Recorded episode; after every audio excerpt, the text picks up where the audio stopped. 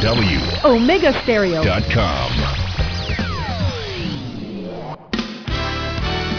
La mejor franja informativa matutina inicia a partir de este momento con un análisis completo del acontecer nacional e internacional. Noticiero Omega Estéreo.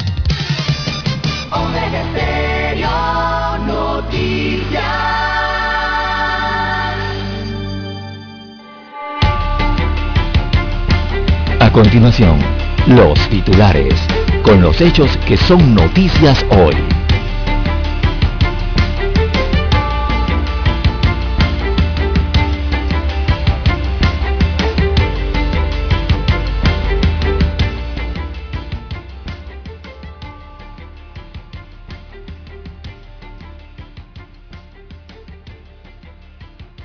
Pugna por el control del PRD motivaría cambios en el gabinete presidencial.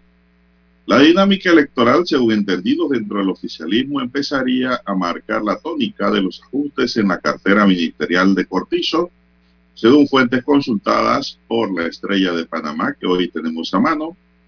La posible salida del vicepresidente Gabriel Carrizo como ministro de la presidencia sería parte de una estrategia para que éste pueda disputar sin cortapisas el control del colectivo oficialista en los próximos comicios internos. También tenemos que migración, punto central de agenda del secretario de Estado de Estados Unidos en Panamá. Panamá será sede de curso de respuesta a incidentes con agentes de guerra química y sustancias tóxicas. Panamá extraditará a tres ciudadanos costarricenses arrestados en la operación Quijote. También tenemos para hoy, eh, Migración verificó a más de 1.600 extranjeros en áreas turísticas de Los Santos. Panamá mantiene 2.395 casos activos del COVID-19. También tenemos que Putin dice que quieren reorientar sus exportaciones de energía hacia Asia. En otros titulares, también para hoy, los contratos temporales continúan superando los trabajos permanentes en Panamá. El 30 de abril vence el descuento para el pago de impuesto inmueble, manifiesta la DGI. Un nuevo desembolso del Vale Digital se realizará desde hoy. También tenemos para hoy, amigos y amigas, dentro de los titulares, balean a un taxista en Piquera de Pedregal. Quedó preso luego de matar a su mujer a machetazo. Todas estas cosas están ocurriendo en el área indígena Nove. También para hoy tenemos, señoras y señores, dentro de los titulares marcados para la fecha, colocan bandera roja en Playa Canadian. La autoridad de tránsito se reúne el miércoles con transportistas de Panamá Oeste. Grupos dictarán seminarios para candidatos por la libre postulación. Y surgen más críticas por los nuevos corregimientos que los diputados están creando. Amigos y amigas, estos son solamente titulares. En breve regresaremos con los detalles de estas y otras noticias. Estos fueron nuestros titulares de hoy. En breve regresamos.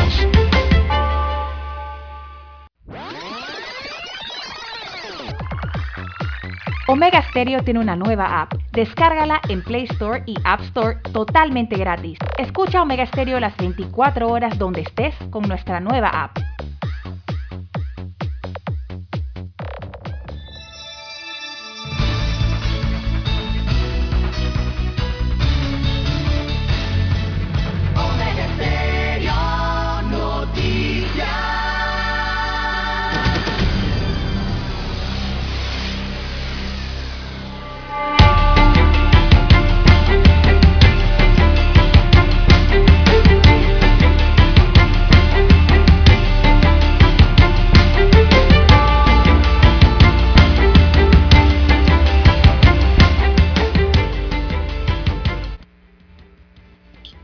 Bien, continuamos, señoras y señores.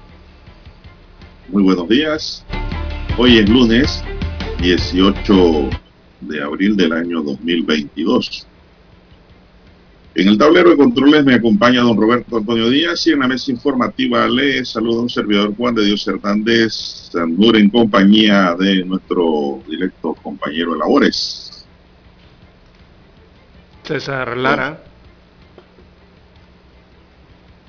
Estamos aquí prestos para iniciar este noticiero en dos horas de información, iniciando esta jornada ante todo agradeciendo a Dios Todopoderoso por esa oportunidad que nos da de poder compartir una nueva mañana y de esta forma llegar hacia sus hogares, acompañarles en sus vehículos, en sus lugares de trabajo y donde quiera que usted se encuentre. También para la gente que viene por la carretera, de pasar el fin de semana en el interior y que le tenían terror al tráfico y prefirieron regresar en la noche y horas de la madrugada. Muchos vendrán llegando a Panamá. A manejar con mucho cuidado, con calma.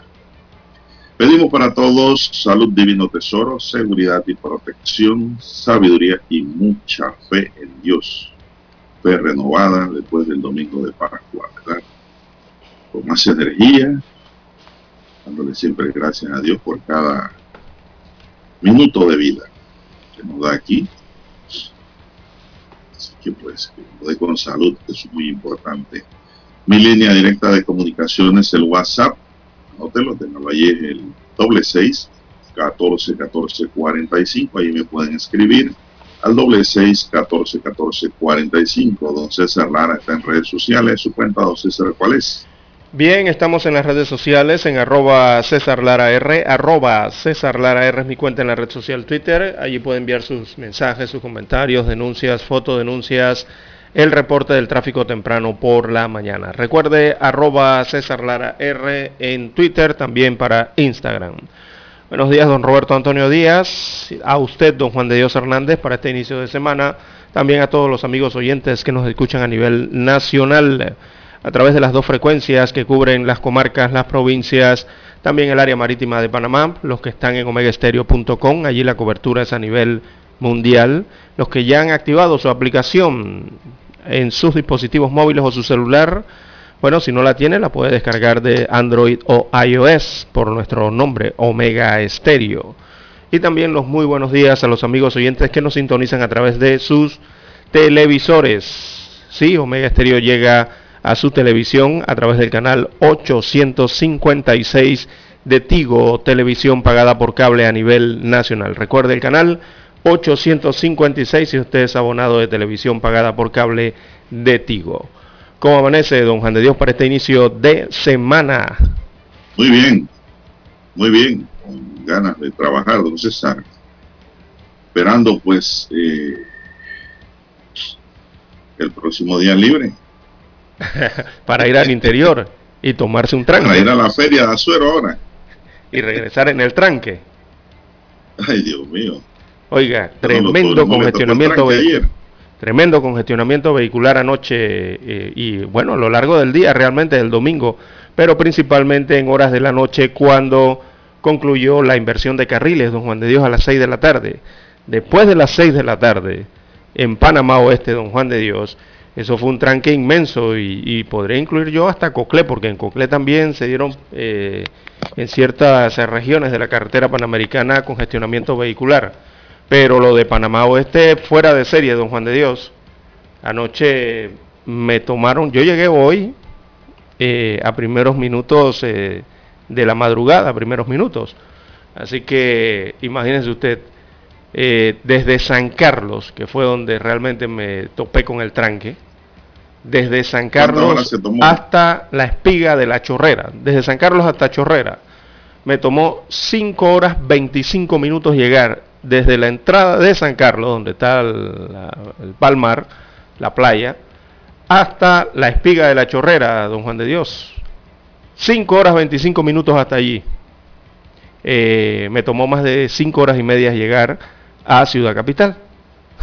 Desde ese punto hasta acá ya propiamente en el kilómetro cero ¿no? de Panamá. Imagínese usted. Ahora los que venían conduciendo desde Coclé, desde Veraguas, desde Los Santos Herrera, o desde Chiriquí, Don Juan de Dios, o Bocas del Toro. Pobre, pobre gente, Don Juan de Dios, de verdad. ¿ah? Yo veía en, A mí no me tomó mucho, simplemente 5 horas. A otros quizás le tomó 12, 14 o 15 horas. Eh, pero se notaba el cansancio en las personas. Cuando usted miraba las lunetas, eh, o sea, los, vidrios de los automóviles, eh, muchas mujeres conduciendo y realmente se les notaba el estrés, el cansancio y más que nada la desesperación por tratar de llegar rápido a Ciudad Capital, don Juan de Dios, pero no había, no había tregua allí, eso era vehículo tras vehículo, don Juan de Dios.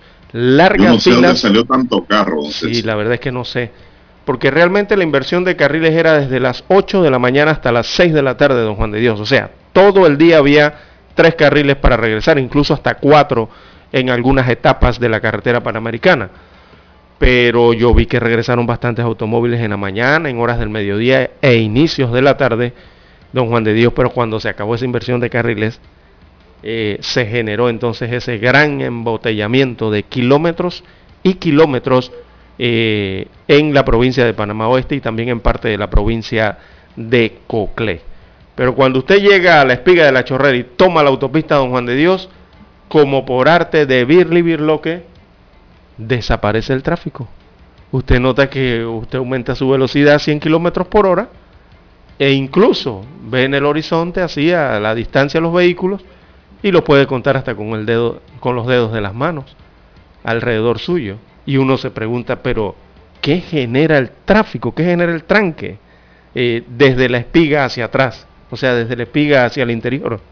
¿Qué puede generar ese congestionamiento que, bueno, de sufren miles y miles de panameños cuando se dan estos días de asuetos largos. Bueno, don César, es que es la confluencia de vehículos que van entrando al, a los pueblos. Exacto, y los cruces, ¿no? las intersecciones, los giros a las izquierdas, los pocos que hay, pero sí las intersecciones, don Juan de Dios, eso, Dios mío. Eh, cada pueblo que pasa, una intersección y la disminución de la velocidad Mire, genera un gran congestionamiento. En ¿ah? Penonomé había un tranque espectacular, don César. Así es. En Penonomé. Así es. Hasta el corregimiento de Coclé, el corregimiento de, hacia Río Grande, Luego hacia Antón. abajo. Luego en Antón, otro tranque. Después Río Ato. Y por cada poblado el tranque se hacía pesado despejaba un poco y, la velocidad subía. Y se encontraba el otro La verdad que el promedio de, tiempo de casi todos los conductores fue de 5 horas. Así es. 5 horas a mí me tomó. Yo salí a las 3. Y con toda inversión de carriles. Y cogí el tercer carril. Y aún así. Que casi no lo cojo. Y le voy a decir que no se pudo hacer más muchos carros a la orilla averiados por el recalentamiento, don César. También, sí, sí. Y, bueno, esas colisiones menores que se registran, ¿no? Por ir tan cerca, eh, defensa con defensa, bumper, bumper con bumper, se generan a veces esas colisiones que también complican un poco la situación, además de los daños mecánicos, por cierto. Bueno, eso, bumper con bumper también es peligroso. Todo eso se sufrió el día de ayer, don Juan de Dios, y más vehículos evidentemente se desplazaron hacia el interior de la República para estas festividades de Semana Santa, estas festividades religiosas, que para las festividades anteriores, que fueron las del carnaval, don Juan de Dios. Yo pensaba que en el carnaval habían bajado, como decimos en buen panameño, hacia el interior, eh, gran cantidad de vehículos, pero resulta que no fue la misma eh, que la de Semana Santa, don Juan de Dios. La de Semana Santa yo creo que casi hasta, yo no sé, yo podría decir que cerca de los 200.000 vehículos estaban por el interior. Yo, creo que las, los cálculos de las autoridades del tránsito y de la Policía Nacional se quedaron cortos en eso, ¿ah? porque sí bajaron más automóviles. Bueno, la gente se volcó hacia el interior, entonces. Así es. Muchas actividades en el interior también, ¿no? Bien, son las 5.45 minutos. Hay una pausa, Roberto. Vamos a esa pausa para entrar en detalles con otras informaciones.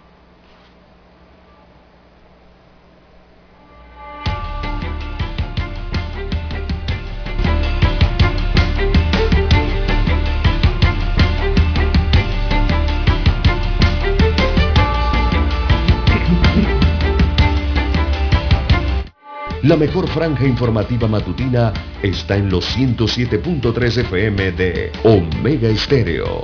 5.30 AM. Noticiero Omega Estéreo. Presenta los hechos nacionales e internacionales más relevantes del día. 7.30 AM. Infoanálisis. Con entrevistas y análisis con los personajes que son noticia.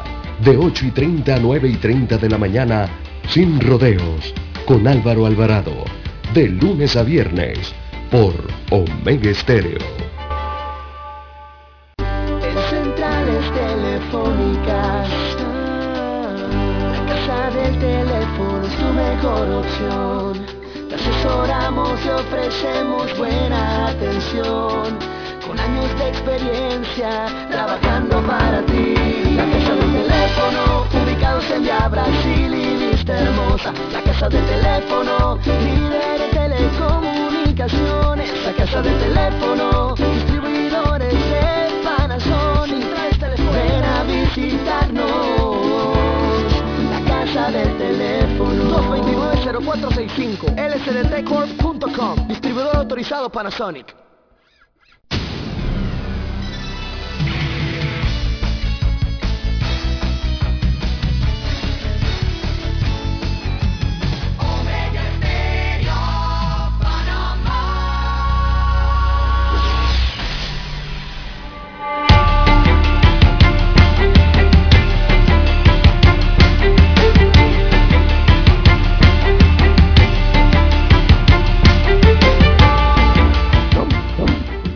Bien, amigos y amigas, son las 5.47 minutos. Bueno, entrando en materia, Panamá reportó una defunción por COVID-19 en las últimas 24 horas, según el informe del Departamento de Epidemiología del Ministerio de Salud, por lo que se eleva a 8.179 el total de fallecimientos acumulados a la fecha para una letalidad de 1.1%. En el país existen 768.794 casos que están anotados acumulados, confirmados de COVID-19, de los cuales 200 son casos nuevos. Los recuperados ascienden a 758.220 personas. De ellas, 273 son nuevos recuperados. Se aplicaron 3.951 pruebas para una positividad de 5.1%.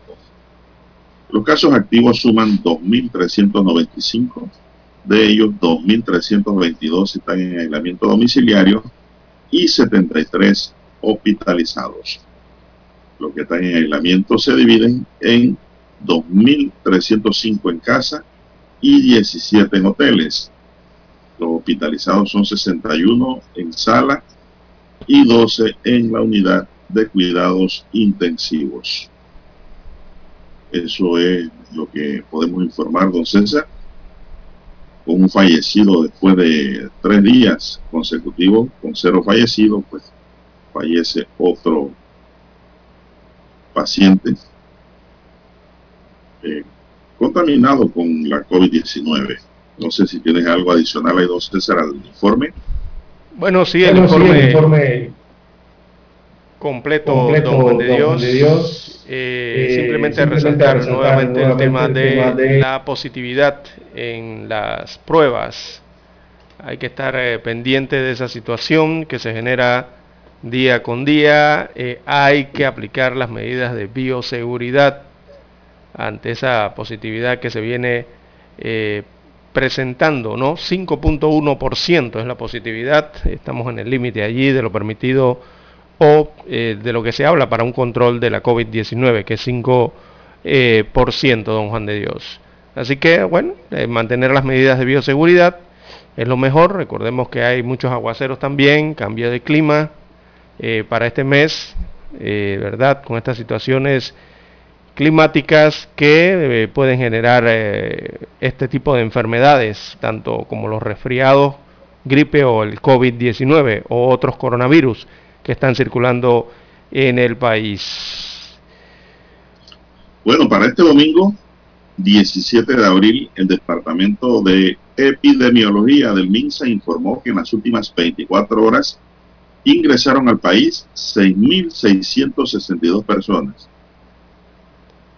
Y se detectaron dos pasajeros positivos por COVID a quienes se aplicaron los protocolos establecidos para este tipo de casos. Estamos hablando del Aeropuerto Internacional de Tocumen. Según este informe, en Panamá se han detectado 2.403 pasajeros positivos de un total de 1.919.818 ingresados desde que el aeropuerto de Tocumen retomó sus actividades en 2020. El MINSA recordó que Panamá mantiene una estrecha vigilancia genómica y epidemiológica en todos los puntos de entrada al país para precisamente poder captar a personas positivas por COVID-19 y aplicar de inmediato los protocolos establecidos. Así que de la cantidad de personas que entraron, dos venían positivos, don César, con COVID-19.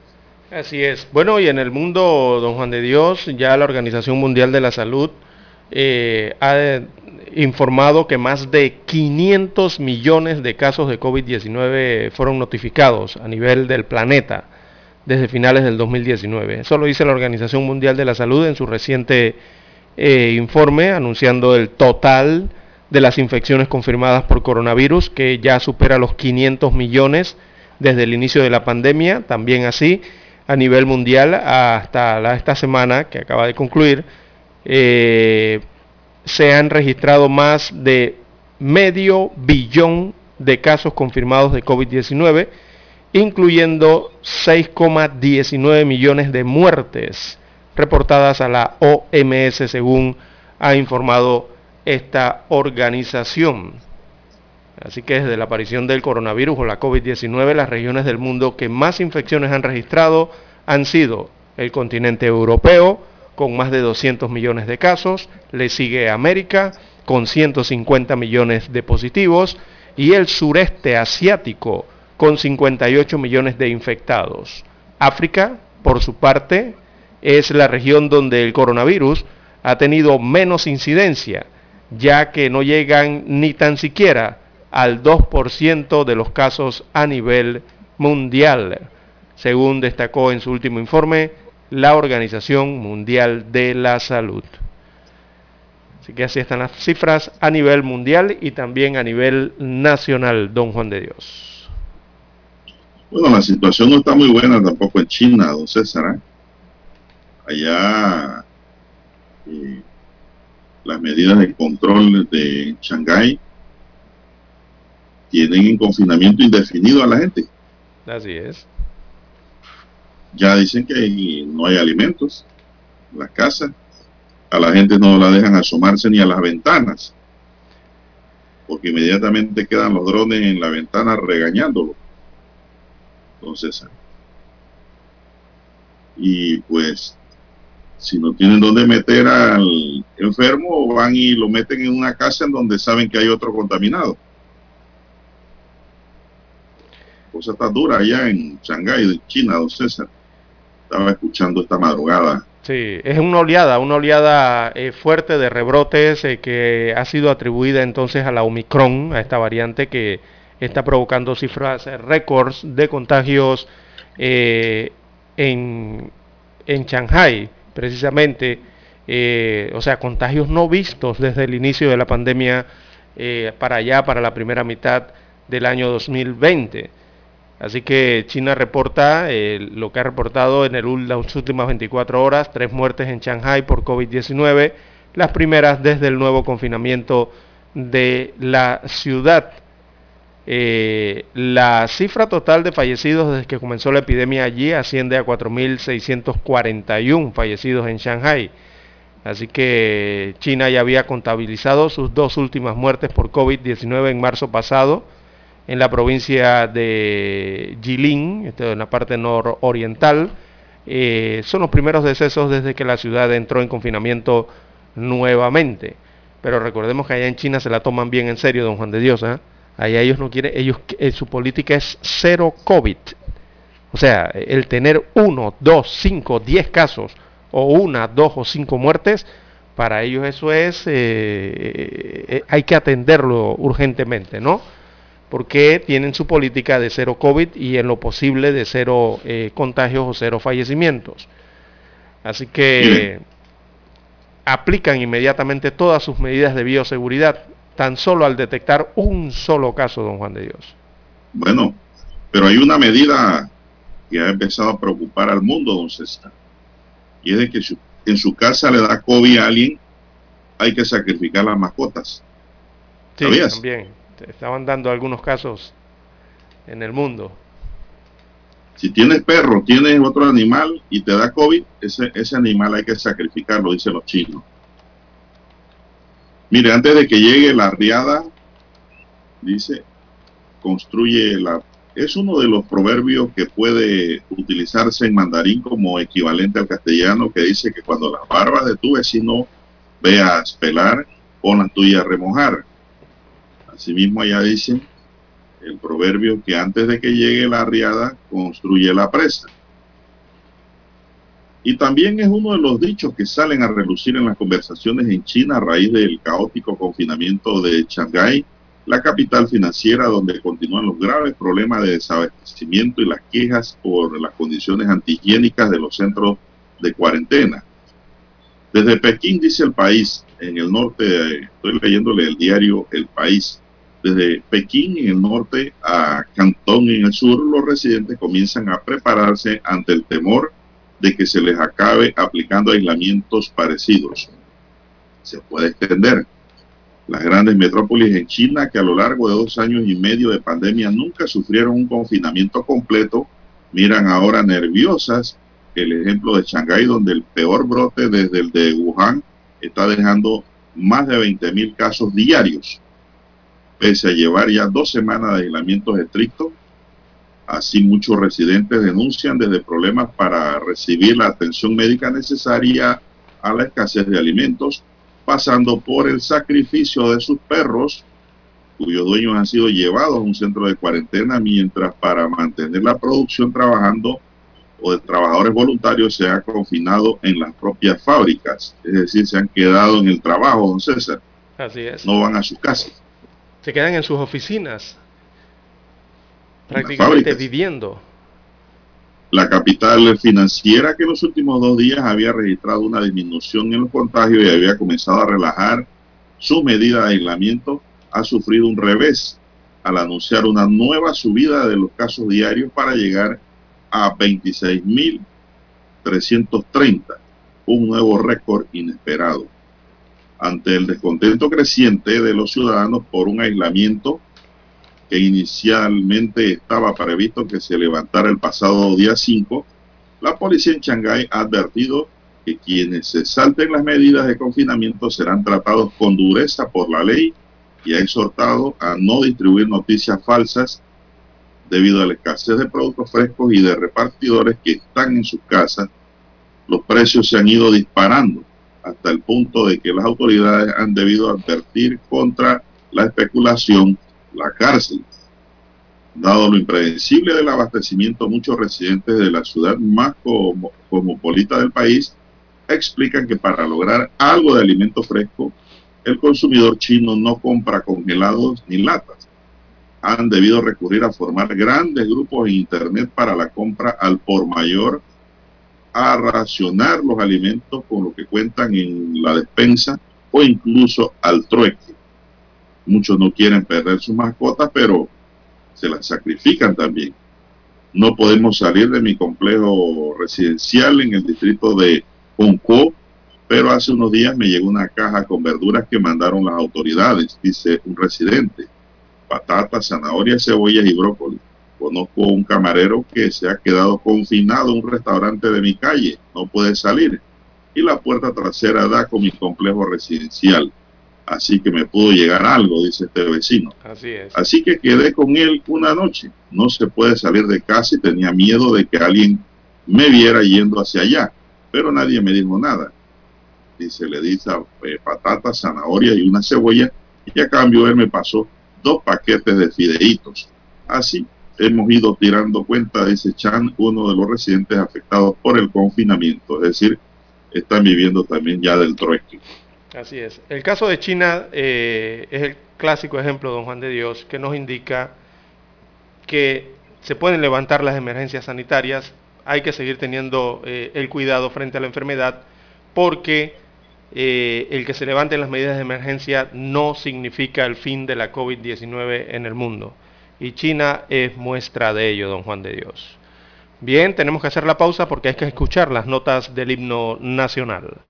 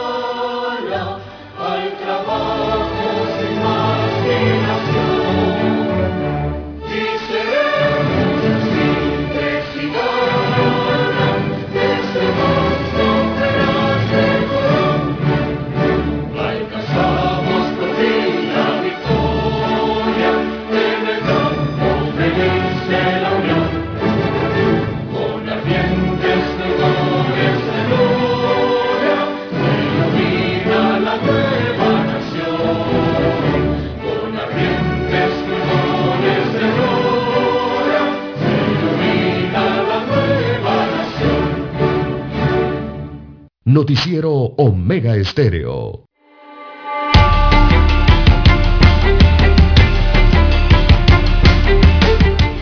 Bien, avanzamos. Son las seis, cuatro minutos. Buenos días, Panamá. Están en sintonía de Omega Estéreo, cadena nacional. Bueno, la Caja de Seguro Social, don, Cera, eh, don César, realiza una serie de transformaciones tecnológicas en la que se destaca el uso de la ficha digital con el objetivo de optimizar los servicios que la institución brinda, informó el ingeniero Carlos Rodríguez, director ejecutivo nacional de innovación y transformación. Destacó el ingeniero Rodríguez que a nivel nacional todas las instalaciones cuentan con un sistema interno que se llama validación del derecho que le permite al asegurado presentar la cédula de identidad personal o la cédula juvenil y el servidor público que se encuentre en la ventanilla puede corroborar en el sistema de la persona si tiene derecho a la atención o no. Ya no se necesita la ficha. Agregó el ingeniero que la ficha digital es un documento que le llega al usuario por correo electrónico también. Eso es verdad, don César, a mí me llega. Si la persona está registrada previamente en el sistema de caja virtual, si el asegurado o el beneficiario así lo desea, puede presentar la impresión o el registro en el celular de la ficha digital. El ingeniero explicó que tanto el personal de atención al asegurado como el de registro médico son las personas que confirman si el usuario tiene derecho a la prestación del servicio de salud De igual manera, a través de memorando interno dirigido a los directores institucionales de unidad ejecutoras, la Caja de Seguro Social giró la instrucción de que ya no deben estar pidiendo ficha, entonces, sino buscar en la pantalla. Bueno, entonces si es así y se, y se está ejecutando de esa forma, es un avance, por lo menos es un avance en la atención a los asegurados. Yo no, yo no todavía no me he registrado, no, eh, tendría que entrar al sistema para habilitarlo. Eh, voy a hacerlo esta semana, don Juan de Dios, ya que usted nos informa. Así que para recibir la ficha digital en el correo electrónico. Así que voy esta semana a habilitar ese método, ¿no? También para estar al día con estas situaciones. Porque es importante la ficha, don Juan de Dios, al final. Eh, lastimosamente las experiencias eh, históricas en la caja del Seguro Social con la ficha no son muy agradables eh, de los últimos meses o los últimos años en, en los asegurados, ¿no? Esperemos que este nueva, esta nueva metodología que se está utilizando se pueda sostener en el tiempo, que es lo importante, que se pueda sostener, porque siempre inician, hacen este tipo de, estudios y este tipo de aplicaciones, pero a los pocos meses entonces la cambian, o cuando cambia la administración en el Seguro Social, que regularmente son dos años o tres años de cada director, eh, vuelve y cambian entonces las metodologías. Esperemos que esta funcione, don Juan de Dios, y que eso agilice realmente la otra parte que es tan preocupante, que es la de la atención, ¿verdad? Lograr las citas médicas en el Seguro Social, que es otro enorme problema eh, que hay en estos momentos. Sobre todo para las especialidades, don Juan de Dios, que es otra problemática allí, ¿no? Imagínese, cardiología. don César, aquí lo que le puedo aconsejar a los oyentes es de que no se confíen solo en el sistema. Cuando le llega su ficha, imprímala, recórtela y cárguela en su cartera. ¿Por qué le digo esto? Porque si usted necesita el servicio de la caja de seguro social, don César, y se cae el sistema, o se va la luz, ¿cómo lo van a atender? A través de esa pantalla la única forma es que usted saque su ficha, que cargue en la cartera y la presente.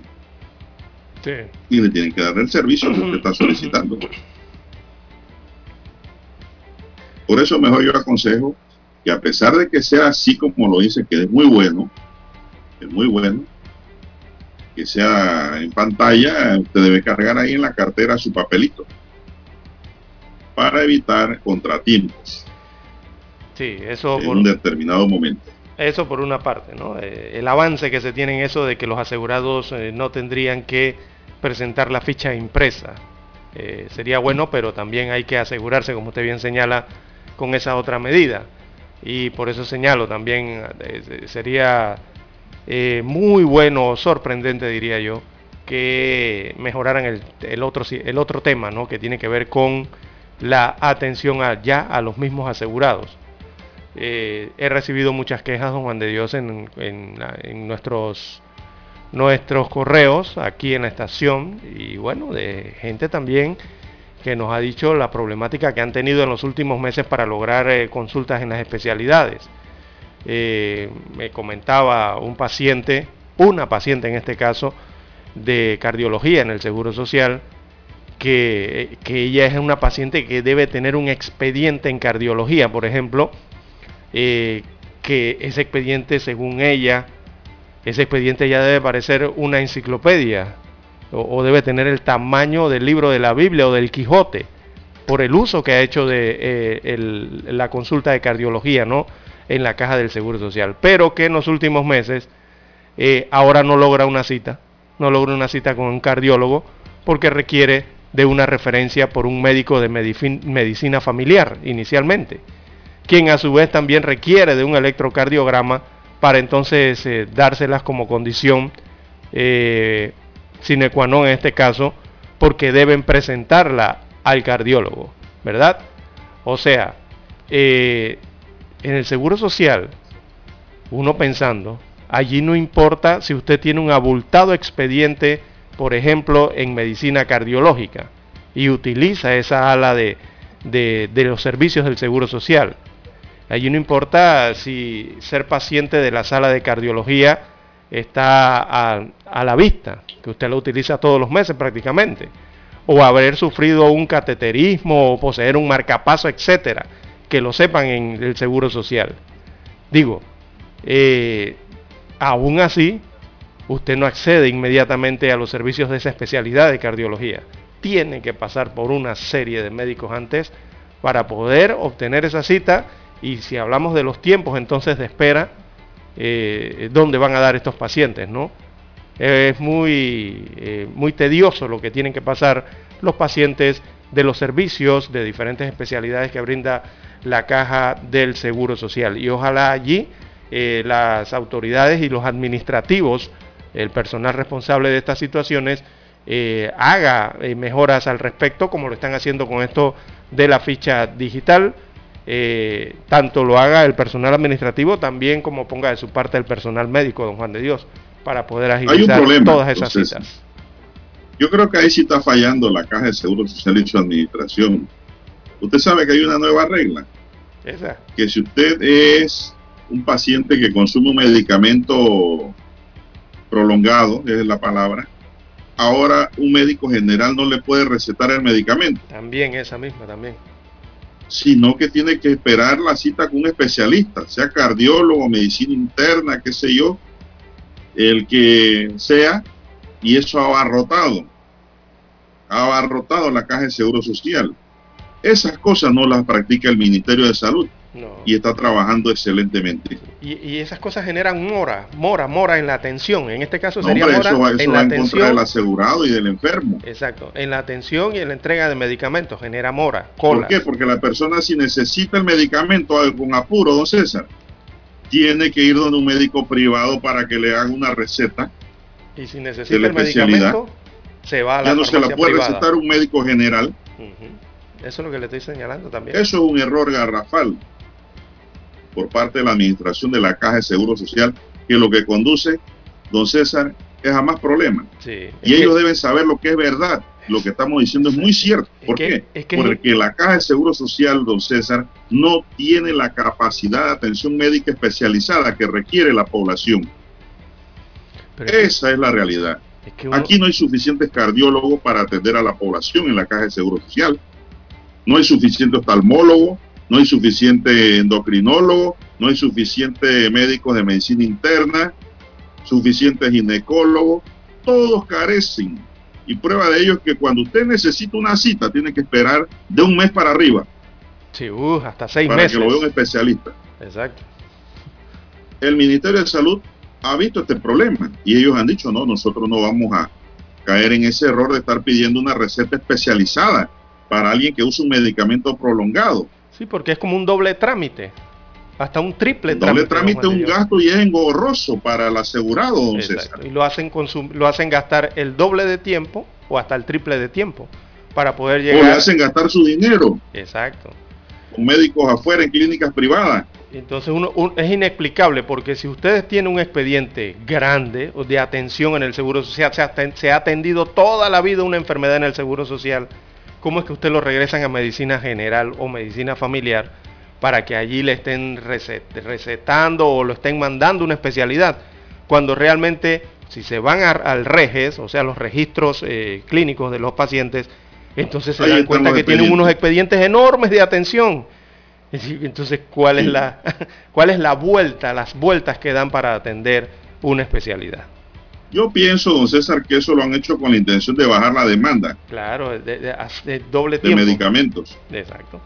Con el fin de bajar la demanda de medicamentos, pero eso es cruel. Eso es cruel. Eso no se le debe hacer a la, población asegurada y beneficiaria.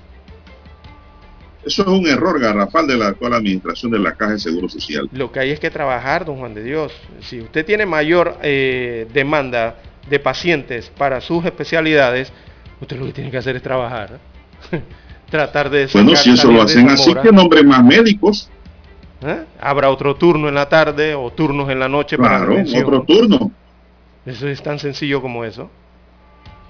Digo, la, la, idea no es mala si la caja de seguro social fuese eficiente en el servicio. ahí está el problema. Pues no lo es. Claro que no. Por más esfuerzo que haga, no lo es. Y no es culpa, no estoy culpando a ningún médico. Estoy culpando a la administración, don César. No a los médicos ni al personal técnico. Ellos no, ellos hacen, ejecutan el servicio. Pero no tienen suficientes médicos especialistas para dar respuesta inmediata al asegurado y al beneficiario. Exacto. E, esas medidas eh, eh, parecieran ser excusas, don Juan de Dios, por parte del Seguro Social, de la parte administrativa e incluso de la parte médica, ¿no? Para atender a los pacientes. Eh, a mí me suenan a excusas realmente. Son excusas, claro. Eh, eh, son medidas para excusarse. Simplemente y bajar la demanda de medicamentos. Eso es todo. Vamos a la pausa, don Roberto. 6, 16 minutos.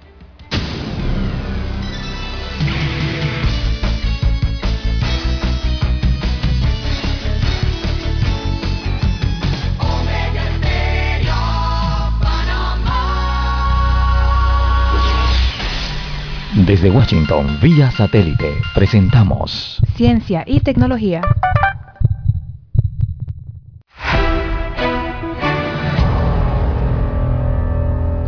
En Estados Unidos, la FDA autorizó un dispositivo portátil que puede detectar en tres minutos el coronavirus con un solo soplido. José Pernalete tiene la información. La larga espera por resultados de una prueba de coronavirus y la incomodidad de la detección vía nasal para muchos puede quedar atrás. La FDA autorizó el uso de emergencia de una modalidad de prueba de detección de COVID-19 a través de una muestra de aliento. El dispositivo opera en una maleta del tamaño de una valija de equipaje de mano. Es portátil y puede ser utilizado en hospitales, consultorios médicos y sitios de pruebas móviles. El resultado estaría disponible en tres minutos aproximadamente y cada día es posible realizar hasta 160 detecciones. La FDA continúa apoyando el desarrollo de nuevas pruebas de COVID-19 con el objetivo de promover tecnologías que puedan ayudar a abordar la pandemia actual y posicionar mejor a Estados Unidos para la próxima emergencia de salud pública. Especialistas estiman que esta etapa de pruebas puede convertirse en un tramo de transición hacia la endemia del coronavirus. Entre tanto, la Organización Mundial de la Salud advierte sobre la probabilidad de que se registren nuevos linajes del virus con capacidad de resistencia al desarrollo actual de las vacunas. Tenemos que estar preparados para la posibilidad de que este virus cambie tanto que sea capaz de evadir la inmunidad existente. Las subvariantes de Omicron BA4 y BA5 están bajo la lupa de la OMS, aunque precisan no tener data suficiente para advertir capacidad de contagio. José Pernalete, Voz de América. Desde Washington, vía satélite, hemos presentado Ciencia y Tecnología. La mejor franja informativa matutina está en los 107.3 FM de Omega Estéreo, 530 AM. Noticiero Omega Estéreo presenta los hechos nacionales e internacionales más relevantes del día. 730 AM. Infoanálisis con entrevistas y análisis con los personajes que son noticia.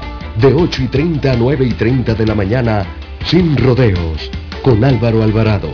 De lunes a viernes, por Omega Estéreo.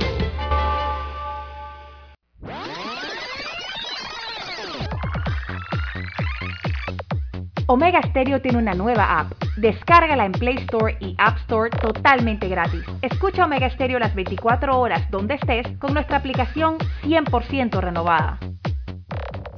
Noticiero Omega Estéreo.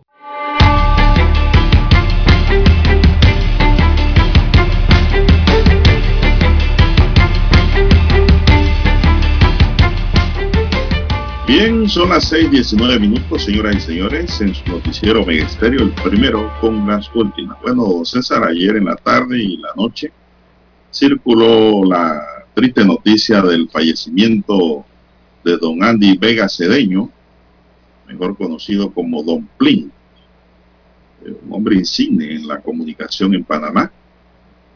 Yo tuve el placer, me imagino que usted también, don César, de conocerlo, de tratarlo en los años 80. Andrés Vega Cedeño ejerció como radiodifusor por más de 50 años en emisoras como La Exitosa. Allí empezó él en su programa El Cañonero, recuerdo yo. La Bebé, donde él hizo historia. en esa emisora que fue de su propiedad. Y terminó en KW Continente pues como concesionario de espacio a través de su programa El Cañonero de Don. Anoche circuló la información del fallecimiento del radiodifusor Andrés Vega Cedeño, muy conocido por el apelativo de Don Plin. Así es, la nota pues pone triste de la mayoría de los panameños, porque este hombre era un hombre ícono en la comunicación. Así es, dejó huellas de su programa el cañonero de Don Plin. Trascendió que una insuficiencia renal fue la que le apagó la vida a Don Plin. Cabe recordar, dice la nota que tengo aquí, que entre otras distinciones nacionales, Andrés Vega Cereño recibió la Orden General Omar Torrijos Herrera conferida por Laurentino Cortizo en un acto celebrado en el Salón Amarillo de la Presidencia de la República en 2019. Don Plin también fue legislador de la República, don César. Fue diputado por el PRD. Esta nota la tomo del diario en segundos.com.pa. Así es, don Juan de Dios. Pues, Descansa entonces en la paz del Señor eh, Andrés Vega. Eh, lo conocieron como el cañonero de Don Plin o Don Plin. Era, era mayor conocido este radiodifusor eh, por este apodo. Y, bueno, los que lo conocimos eh, tuvimos la dicha de, escuchar entonces su amena charla también y sus enjundiosos eh, comentarios, ¿verdad? Sustanciosos también, eh, importantes, así como su innegable sentido, por una parte del humor, don Juan de Dios, y por otra parte el sentido de justicia, de justicia. Y, y, mucho amor, mucho amor al prójimo, don Plin, expresaba en sus palabras, en sus comentarios. Eh, ¿Quién no lo conoce en la República de Panamá? Eh, desde los más eh, adultos hasta los jóvenes que lograron escucharlo, don Juan de Dios, en, estas ondas, en esas ondas hercianas en aquellos años de los 70, 80, 90 también que estuvo en KW Continente. y lo recuerdan, lo recuerdan de, escucharlo en casa cuando papá y mamá escuchaban aquellos comentarios y aquellos informativos, ¿verdad? Así es. Bueno, la, la, ya Don Pin, según veo aquí mi archivo, Lara, dice, lo leo aquí, eh, Don Plinco, el conocido comunicador, confirmó, dice, a mi diario que su legendario programa El Cañonero Don Plin fue sacado del aire en la emisora en la que lo transmitía, un continente. La información corría como un gran rumor en redes sociales donde se dice que el cierre del programa fue supuestamente por mandato de Ricardo Martinelli. Destaca una nota que tengo aquí del diario Mi Diario. Así es, dice mi diario que contactó a Andrés Vega en ese entonces, en 2019, de 76 años, mire, y él explicó que no le dieron las razones, simplemente esperaron que terminara su edición del día viernes 18 de octubre y le dijeron que a partir de ese momento se cancelaba el programa mm. y que la decisión era irrevocable. Sobre quién lo cerró, manifestó que se lo comunicó la directiva de la emisora, pero es de la impresión, eh, era de la impresión de que en efecto pudo ser orden de Martinelli, dice, pudo ser orden, porque comparte la percepción generalizada de que es el dueño de esa emisora. Estoy leyéndole una nota aquí, don César, del año 2019, cuando don Plin, pues, salió del, aire en ese entonces. Así es. Don Plin en Panamá, don César es un ícono de la radio. Es más, el cañonero de Don Plin era un programa de respuesta a la población. Exactamente. Y de, y de, y de luchas también, porque también tomó banderas de lucha eh, patrióticas, eh, luchas generacionales dentro del, noticiero El Cañonero de Don Plinton, Juan de Dios. ¿Quién no recuerda esa voz positiva, no? Del proceso de restauración de la soberanía nacional con esto de los tratados Torrijos-Carter y, el cumplimiento de ese calendario, ¿no? A lo largo de las décadas posteriores a 1977. Eh, y era una voz única que se escuchaba en este sentido en el cañonero de Don Plin eh, siempre reclamando la, eh, la, integridad territorial, ¿no? Y, apoyando en su momento ese tipo de negociaciones eh, de los tratados que se firmaron entre Panamá y los Estados Unidos y que dieron al final con la devolución del canal a Panamá. Don Juan de Dios también fue una bandera importante en el cañonero de Don Plin. Así es, don César, a tal punto que ellos trabajaban juntos, cuando digo ellos me refiero a Pepe, don Pepe Zamora, ah, que paz descanse. José Pepe Zamora. Gran maestro mío. Eh, don Ronnie Sierra, que era el maestro de la voz. Y eh, Andrés Vega. Usted sabe que ese tema que Oscar de León interpretó de frente a Panamá, ¿quién lo escribió? No, no, no recuerdo. Esto lo escribió el profesor Pepe Zamora. Ay, que mire usted. No, no lo recuerdo. Y precisamente lo sacó de ahí, del escritorio del cañonero, por la lucha nacionalista. De frente Porque Pepe era socio de Don Plin en el programa El Cañonero. Eh, también estaba ahí integrado, él lo hizo posteriormente eh, el árbitro, Willy Jaén. El árbitro y comentarista, don Willy Jaén, que para descanse también. De todo ese elenco de distinguidos comunicadores, don César, quedaba Andrés Vega vivo. Ya no queda nadie después de esta infausta noticia de ayer, donde pues Don Plin parte hacia el más allá. Dejo buenos recuerdos en Panamá, don César. Por ahí saldrá alguien que le hará algún libro, ¿no? Alguien escribirá su biografía. Eh, era un programa de, era un programa de beneficencia también, don César. Sí, sí, La gente, yo recuerdo, se agolpaba. En la puerta, recuerda de la estación. Reunían desde las 5 o 6 de la mañana a esperar a Don Plin en la puerta. De la estación allá en Avenida... una silla de rueda, otros que querían, qué sé yo, una refrigeradora porque era urgente para un enfermo, una cama, qué sé yo, unas muletas. Y Don Plin le daba respuesta porque las instituciones veían a través de Don Plin una canalización de sí, dar respuesta, sobre todo la lotería. Exacto. Él, aquel entonces. Él eh, se desempeñó en la radio, eh, hizo un papel allí en, en, la lucha contra la pobreza primero y el tema de la desigualdad, ¿no? Y siempre señalaba a Don Blin, me recuerdo que la radio, específicamente la radio, eh, debía desempeñar ese papel de ayuda, de beneficencia, solidaridad con los que menos tenían en el país y para ayudar a romper esas barreras de desigualdad. Y lo hacía a través de su programa diariamente. Así es, así es, don César. Bueno, esto en realidad eh, sí nos, duele la partida de cada uno de estos miembros del cañonero y ahora pues en cañonero mayor. Sí, porque son miembros importantes del gremio periodístico, don Juan de Dios. Así es. Así es un programa que tenía sus segmentos también. Tenía un segmento muy gustado que le decían el bochinche.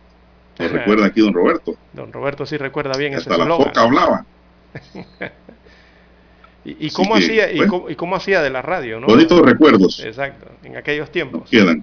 Que no había tanta tecnología. No, no, no, no había. No, no. Eh, don Flynn tenía su flota de vehículos también, para que sepa, don César tenía su flota de, de, carro para ir a las comunidades y esto, ver los problemas sociales. Después llegó a ser diputado, legislador, ¿no? Una empresa muy bien montada, el cañonero de Don Pring, y muy, muy bien apoyada también por la empresa privada panameña. Y eso le permitió también a él un gran desarrollo en lo que era la comunicación, la radio, y el cañonero se convirtió realmente en lo que era. Un cañonero de verdad, porque si Don Plin le tenía que dar plomo a alguien, aunque fuese su amigo, le daba plomo. Pero no era un plomo, digamos, don César una Crítica, una crítica, sino era un plomo para que enderezara cualquier acción equivocada.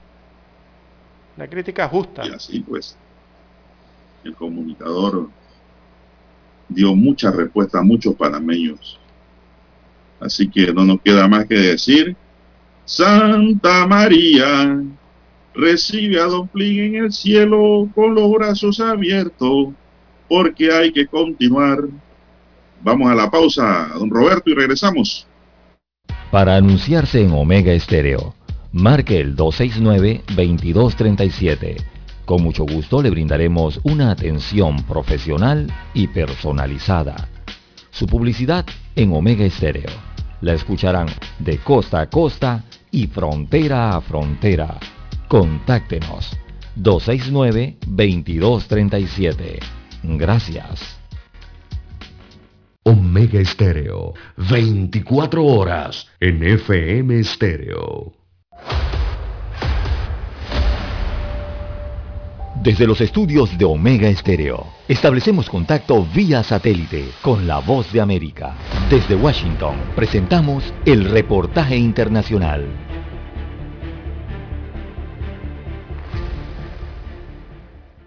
Desde el comienzo de su invasión de Ucrania, el gobierno ruso ha incrementado su control sobre las noticias que llegan a sus ciudadanos y ha bloqueado la mayoría de las redes sociales del país, además de silenciar los medios de comunicación independientes a través de una nueva ley que penaliza los reportajes de guerra. Algunos lo llaman el telón de acero digital.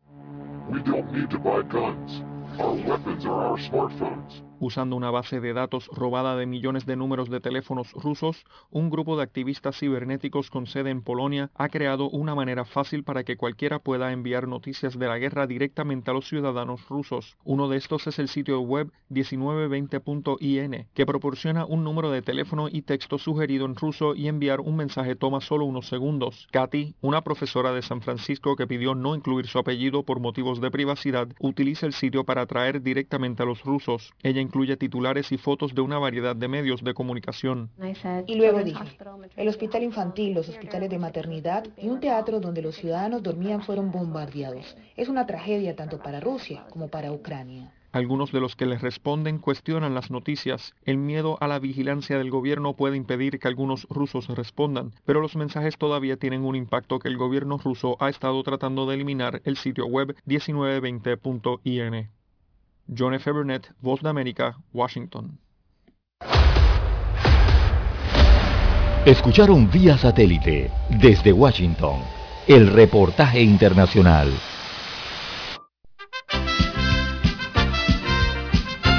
Infoanálisis, de lunes a viernes, de 7 y 30 a 8 y 30 de la mañana por los 107.3 FM de Omega Estéreo. Con Guillermo Antonio Adames, Rubén Darío Murgas, Camila Adames Arias y Milton Enríquez. Infoanálisis, el programa para gente inteligente como usted.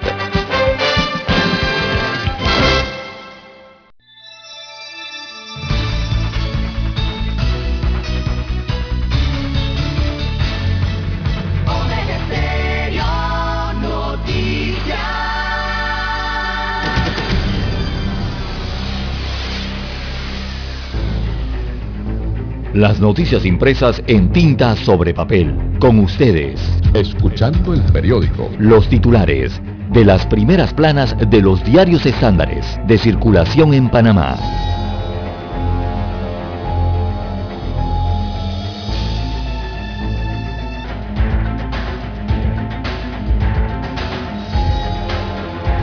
Bien amigos y amigas, vamos a iniciar de inmediato. ¿Está preparado don César con el diario La Prensa?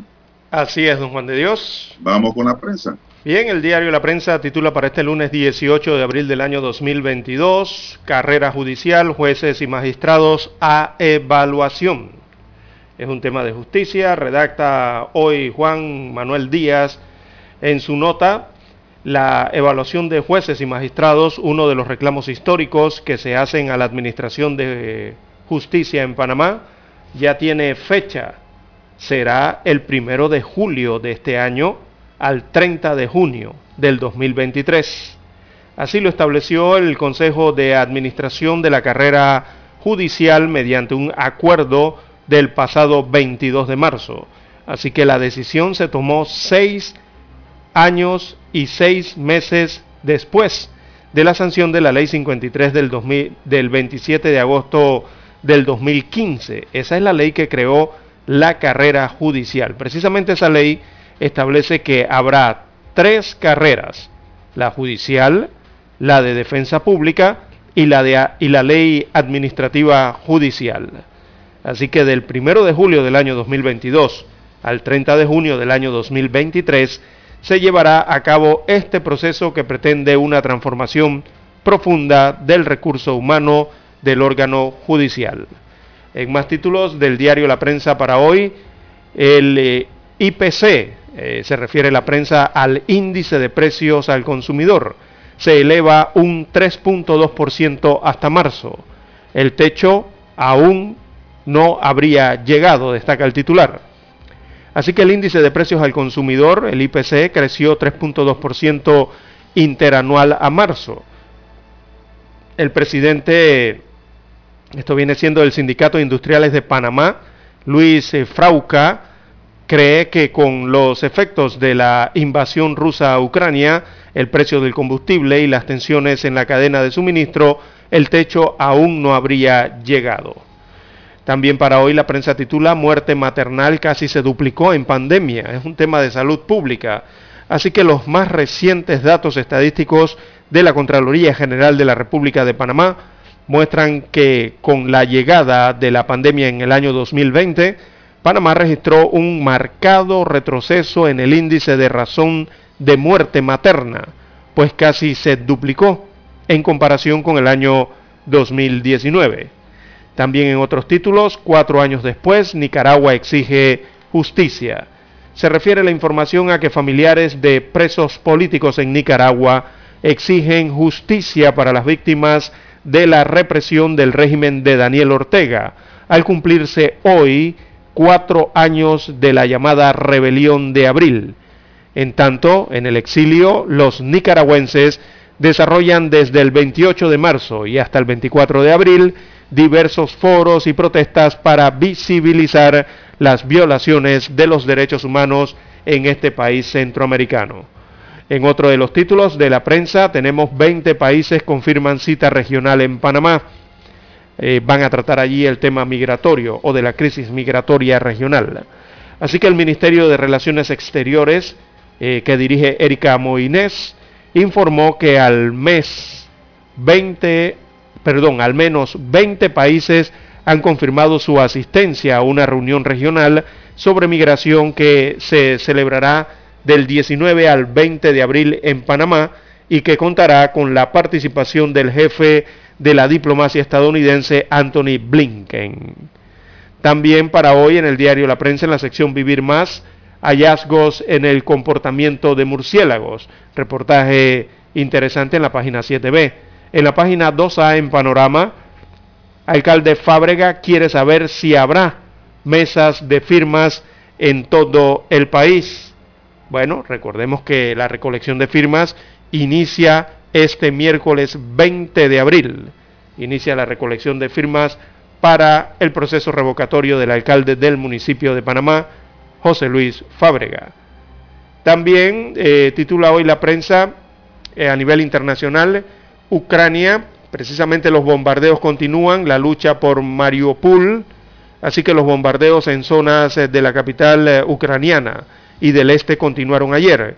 Como en efecto estos edificios que muestra la gráfica o la fotografía, muestra unos edificios residenciales en Borodianka, Así que el Ministerio de Defensa ruso confirmó que también destruyó unos depósitos con combustible y municiones.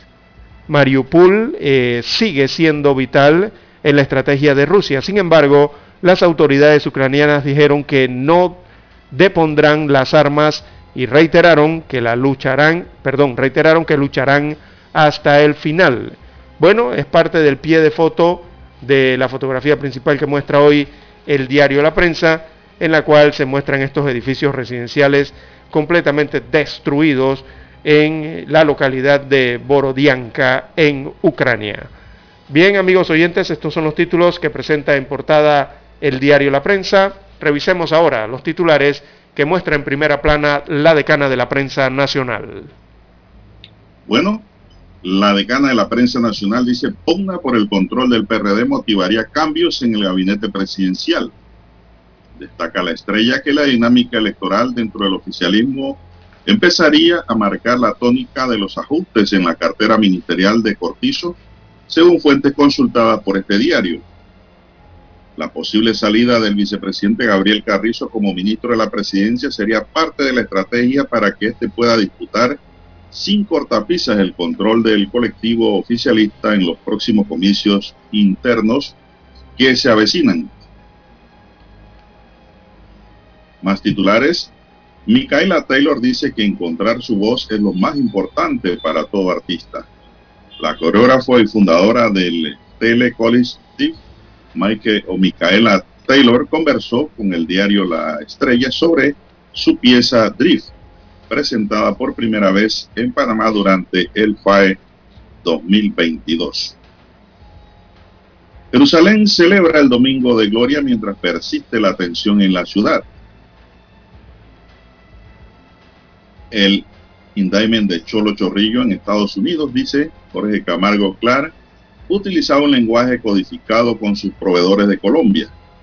Es acusado por un fiscal de Los Ángeles quien detalla fecha y conversaciones sobre las transacciones de la droga. Más titulares.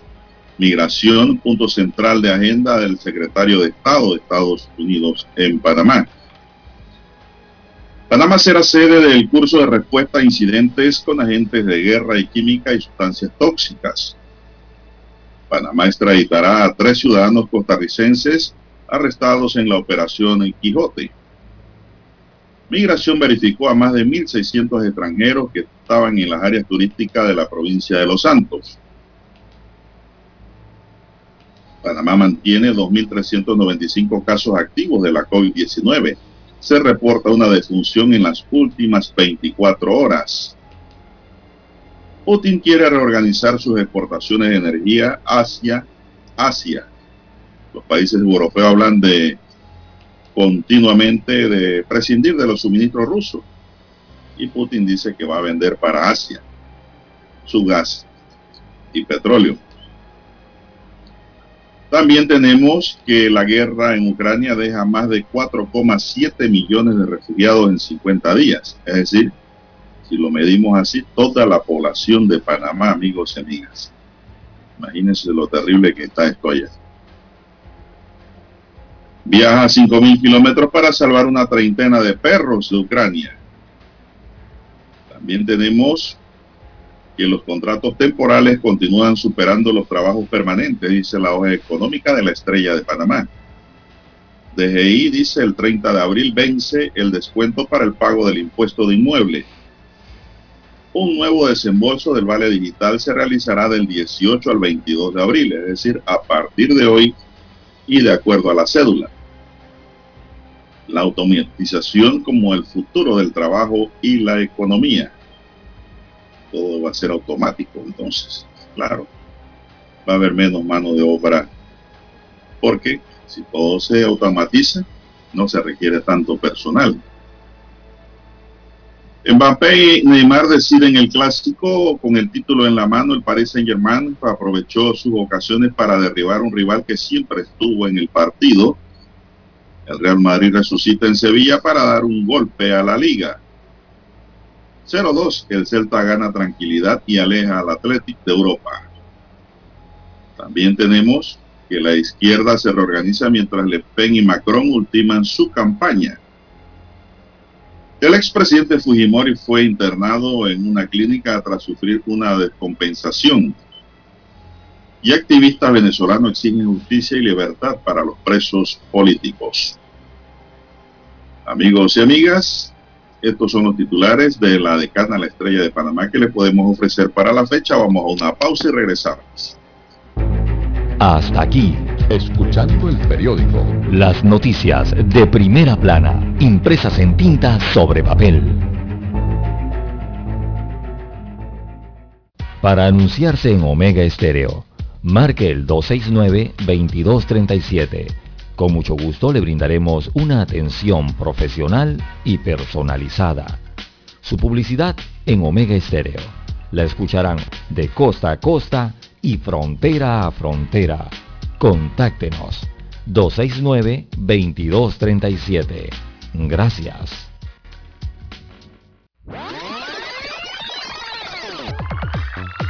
Omega Stereo tiene una nueva app. Descárgala en Play Store y App Store totalmente gratis. Escucha Omega Stereo las 24 horas donde estés con nuestra nueva app. Noticiero Omega Estéreo. Desde los estudios de Omega Estéreo, establecemos contacto vía satélite con la voz de América. Desde Washington, presentamos el reportaje internacional.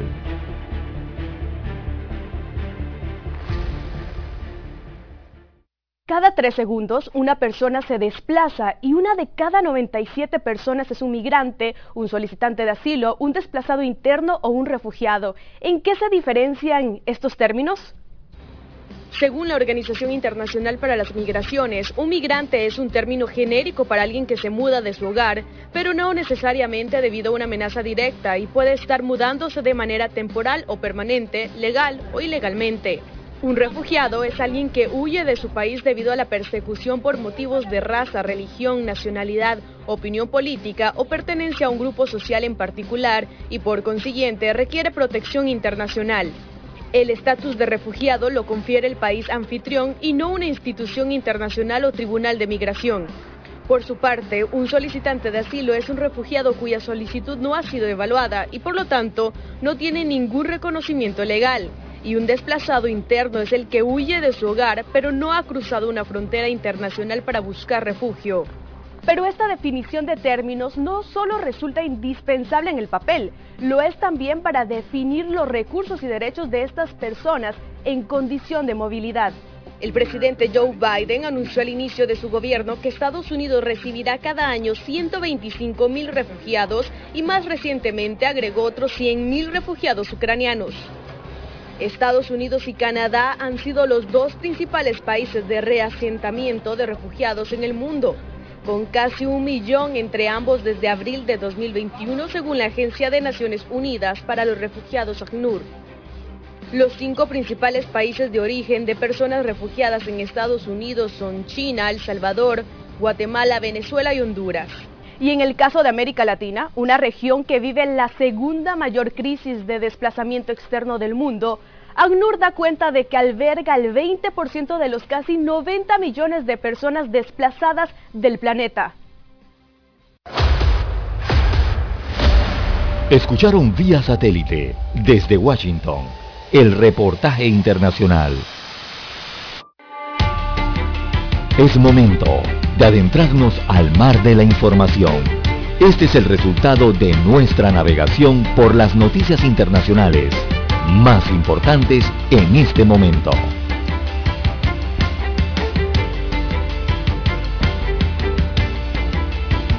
Bien, señoras y señores, avanzamos 6.48 minutos. En la recta final de su campaña como candidato a presidente de la República Francesa, Emmanuel Macron y Marine Le Pen, se enfrentarán el próximo domingo en una ajustada batalla donde la izquierda jugará un papel esencial y prepara ya su papel para construir una oposición fuerte en el Parlamento. A tres días del debate televisivo que resultará decisivo para la movilización en las urnas, el partido de la izquierda radical de Jean-Luc Mélenchon de la Francia insumisa que quedó desclasificado pese a quedar de tercero en la primera vuelta, reveló el resultado de una consulta sobre el voto a sus simpatizantes. En ella, dos tercios de los partidos de Mélenchon, no sé si se pronuncia así Lara, de que medio francés me podrá corregir, indicaron que no piensan votar en la segunda vuelta o bien que votaran en blanco o nulo poco más del 33% están dispuestos a votar por Macron. No sé si es lo que necesita Macron. El 33 de este grupo. Los 7,7 millones de electores de Mélenchon son la audiencia potencial a la que estos días dirigen la mayoría de los discursos Macron y Le Pen, ya que una baja movilización podría ir a favor de la candidata de la ultraderecha. Los últimos sondeos dan una victoria ajustada al líder Macron con un 55,5% de los votos. Margen de error 3,3 puntos. Con su rival mucho más cerca de él que en las elecciones de 2017. Que un 66,1 frente a un 33,9% del EP. Así que pues, don César, el próximo domingo se va a decidir el tema de las elecciones. Así es, encabeza las encuestas y los sondeos los encabeza Macron, pero eh, de cerca se encuentra Le Pen, don Juan de Dios. Bueno, allí tendrá que buscar entonces los apoyos respectivos eh, luego de haber vencido en la primera vuelta. Evidentemente ahí habrán apoyos hacia unos y hacia otros en las elecciones eh, francesas. Eh, por ejemplo, Nicolás Sarkozy, que fue el presidente anterior, ya había anunciado el apoyo a Emmanuel Macron en el balotaje en Francia. Sarkozy señalaba que Macron es el que tiene la experiencia necesaria para guiar a este país europeo, eh, lo que señalaba en sus últimas intervenciones. Viendo Juan de Dios, eh, también tenemos a nivel de Europa que cinco potentes misiles golpean a Leópolis y causan la muerte de al menos 11 personas, entre ellas un niño. Es el informe que se tiene de lo más reciente de la crisis en Ucrania, con la caída de estos poderosos misiles rusos que impactaron hoy lunes eh, una gran ciudad eh, que está ubicada al oeste de Ucrania, según anunciaron el alcalde y un asesor de la presidencia. El ataque causó la muerte de al menos 11 personas, entre ellos un niño, cinco potentes ataques con misiles de una sola vez sobre la infraestructura civil de la antigua ciudad europea de Leópolis, según anunció en Twitter Mijailo Podoliak, él es asesor del presidente Volodymyr Zelensky. Así que también el alcalde de la ciudad, Andrich Sadoy, confirmó el ataque diciendo en Telegram, esta red social, que los equipos de rescate acudieron al lugar de los hechos para evaluar el número de víctimas y daños. Hasta el momento se han contabilizado seis víctimas fatales, entre ellas un infante, según señalan las autoridades de esta ciudad, y se muestran ya las gráficas, videos, fotografías de eh, la ciudad eh, con las columnas de humo, ¿no? En donde cayeron estos misiles que golpearon a Leópolis. Bueno, don César, aprovechando la guerra en Europa, el grupo terrorista Estado Islámico llamó a sus seguidores este fin de semana para que realicen ataques en Europa, aprovechando la guerra en Ucrania y lanzó una campaña militar en venganza por las muertes del antiguo líder Abu Ibrahim al-Shimi al-Guraji y el portavoz Abu Hamra al-Guraji, tomando el buen ejemplo de vuestros hermanos en Beit al-Magid, Israel, por su operación bendita hace pocos días. Ahora tenéis la oportunidad. Europa está ardiendo y los cruzados se matan entre ellos, afirmó el nuevo portavoz de la organización Abu Omar al-Mugayer en un mensaje de audio de 33 minutos difundido a través de su productora audiovisual Al Furgan con ocasión del mes sagrado musulmán de Ramadán. Es una guerra a lo que pedimos a Dios no nos sofoque sus fuegos hasta que se quemen los adoradores de la cruz y destruyan su reino para que sufran lo que han sufrido los musulmanes, aseguró al final del audio difundido en canales de Telegram y cuya autenticidad no pudo ser verificada en referencia a la invasión de Rusia a Ucrania iniciada el pasado 24 de febrero. Así que no se ha confirmado, pero circuló, don César, un audio de 33 minutos. Son las 6.54 minutos en su noticiero Megesterio, el primero con las últimas. Conduzca con cuidado a esta hora. Así es. Los accidentes están allí. Bueno, y, y, una ronda por Sudamérica, don Juan de Dios, eh, en Brasil. Eh, este país sudamericano ya anunció el fin de la emergencia sanitaria por el coronavirus, por la COVID-19, pero aclara que no significa el fin de la COVID-19, aclara el gobierno eh, brasileño. así que la pandemia mantiene una tendencia a la baja en este país sudamericano desde mediados de febrero y el ministro de Salud de Brasil, de nombre Marcelo Queiroga, anunció ayer domingo el fin de la emergencia sanitaria en ese país eh, provocada por esta pandemia eh, durante un pronunciamiento oficial transmitido en la red nacional de radio y televisión eh, brasileña. Así que esto lo atribuyen, el levantamiento del estado de emergencia, la mejora del escenario epidemiológico en el país, la buena acogida de los brasileños a la campaña de vacunación y a la eficacia del sistema público de salud, conocido en este país como el SUS o el SUS. Bueno, debido a ello entonces han levantado, han puesto fin a la emergencia sanitaria, aunque recalcan las autoridades brasileñas que eso no significa que eh, se haya dado el fin del virus ni el fin de la COVID-19 en el país. Así que invitaron a los eh, brasileños a seguir eh, conviviendo con el virus y aplicando las medidas de bioseguridad personales, según destacan las autoridades brasileñas. Y por allí mismo, cerquita a Don Juan de Dios, las 6.57 minutos en Perú, bueno, el gobierno de Perú propone castración química para violadores sexuales, esto tras ataque a una menor de 3 años de edad en este país sudamericano. Así lo propuso el gobierno de Perú, eh, aplicar entonces este método de castración química a los violadores sexuales luego del ultraje el pasado martes de una niña de 3 años de edad que conmocionó al país sudamericano durante el inicio de la Semana Santa. Fue el propio presidente Pedro Castillo que dijo a través de un comunicado que la castración química es una opción.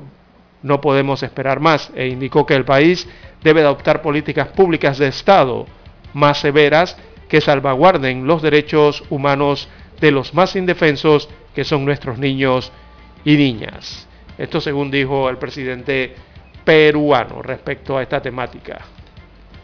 Bueno, y retornando al plano nacional, amigos y amigas, tenemos que Erasmo, un hombre de 31 años, fue imputado por femicidio de su pareja Auristela Miranda, de 21 años de edad, que fue atacada a machetazos. Auristela murió el 15 de abril de 2022 en Burote, comarca Nove se señala que el imputado utilizando un machete hirió en varias partes del cuerpo a la mujer. La víctima tenía cinco años de convivir junto al imputado y tenían dos hijos en común de dos y cuatro años de edad. El imputado fue capturado por los Bocos de o sea, la policía comarcal, quienes luego lo entregaron a las autoridades panameñas del Ministerio Público. En otro caso, en la comarca se ordenó la detención provisional de Malaquía Olave, de 32 años, imputado por el homicidio de su primo Abilio Montezuma Palacio, de 18 años, ultimado con cuchillo. Este hecho se registró el Viernes Santos en el corregimiento de Cerro Banco. Mucha violencia en la comarca, de César. Y el, los casos de femicidio. Qué salvajidad, ¿no? ¿Cómo va a matar a la compañera a machetazo y además de eso teniendo dos niños, don César. ¿Qué le parece? Así es, la mamá de sus hijos, don Juan de Dios, le quitó la vida a punta de machetazos. Bueno, eh, el, autor de esto pretendía escapar de forma cobarde, ¿no? Después de, eh, de planear eh, su crimen de la forma más fría pero fue capturado. El crimen de Auristela Ábrego, de 21 años de edad, lastimosamente asesinada a machetazos eh, por su pareja, ¿no? Y que dejó esto eh, a una familia, a niños, eh, sin su madre. Increíble. Bien, hay que hacer la pausa, don Juan de Dios, y retornamos.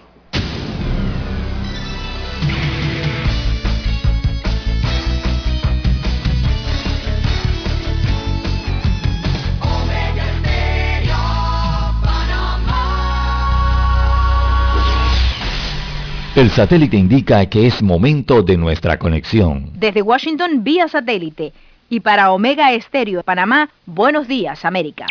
Buenos días América, vía satélite desde Washington.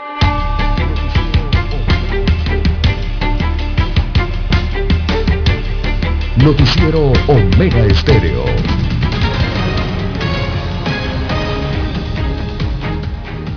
¿Qué tal? Bienvenidos, gracias por acompañarnos. La administración Biden parece estar lista para abordar durante la cumbre del G20 en noviembre el impacto económico que la invasión rusa ha dejado a nivel internacional y potencialmente también se hablará sobre la reconstrucción de Ucrania, un tema que probablemente creará división en el foro económico. Jacopo Luzzi tiene el reporte. A medida que continúa la guerra en Ucrania, el presidente Joe Biden quiere que Rusia sea excluida del grupo de las 20 economías más grandes y que las consecuencias de la invasión se incluyan en la agenda de la cumbre del G20. No es raro que los eventos que están impactando a la comunidad global, como Ucrania y la invasión rusa de Ucrania, desempeñen un papel central en los foros internacionales. Esto pone al presidente de Indonesia, Joko Widodo, presidente del G20 de este año y anfitrión de la cumbre de noviembre en Bali, en un aprieto. Él y otros países del G20 tienen su propia agenda, según los expertos. El deseo del presidente Widodo es estar seguro de que se pueda cumplir el mandato del G20, asegurándose de que como representante de las economías emergentes, la agenda de recuperación de la pandemia, incluida la crisis de la energía, los precios básicos de los bienes, pueda ser asequible para todos. Tras su anexión de Crimea en 2014, Moscú fue expulsada del grupo de los ocho principales países industrializados, ahora conocido como el G7. Sin embargo, es poco probable que Rusia sea eliminada del G20, un grupo mucho más amplio, con más intereses contrapuestos y sin un mecanismo formal para expulsar a un miembro. Hasta el momento el presidente ruso Vladimir Putin tiene la intención de asistir a la cumbre con el apoyo de Beijing. El presidente Biden no va a estar en la sala con ellos. Me imagino que el primer ministro canadiense Trudeau no lo hará. Varios de los europeos tampoco, lo que pone a Yakarta en una posición muy difícil aquí porque están dispuestos a cambiar la participación de Putin para que otros cinco o seis no vengan. Indonesia dijo que Rusia tiene el derecho de participar en el G20 porque el país asiático no puede retirarle la invitación a un país sin el consenso de los otros miembros. Y ya la semana próxima el ministro de Finanzas ruso participará en una cumbre preparativa. En respuesta a las críticas de que las demandas occidentales de excluir a Moscú interrumpen la agenda de la cumbre y crean división, Saki dijo que Putin ha demostrado ser un paría en el mundo y no tiene lugar en los foros internacionales. Jacopo Luzzi, Voz de América, Washington.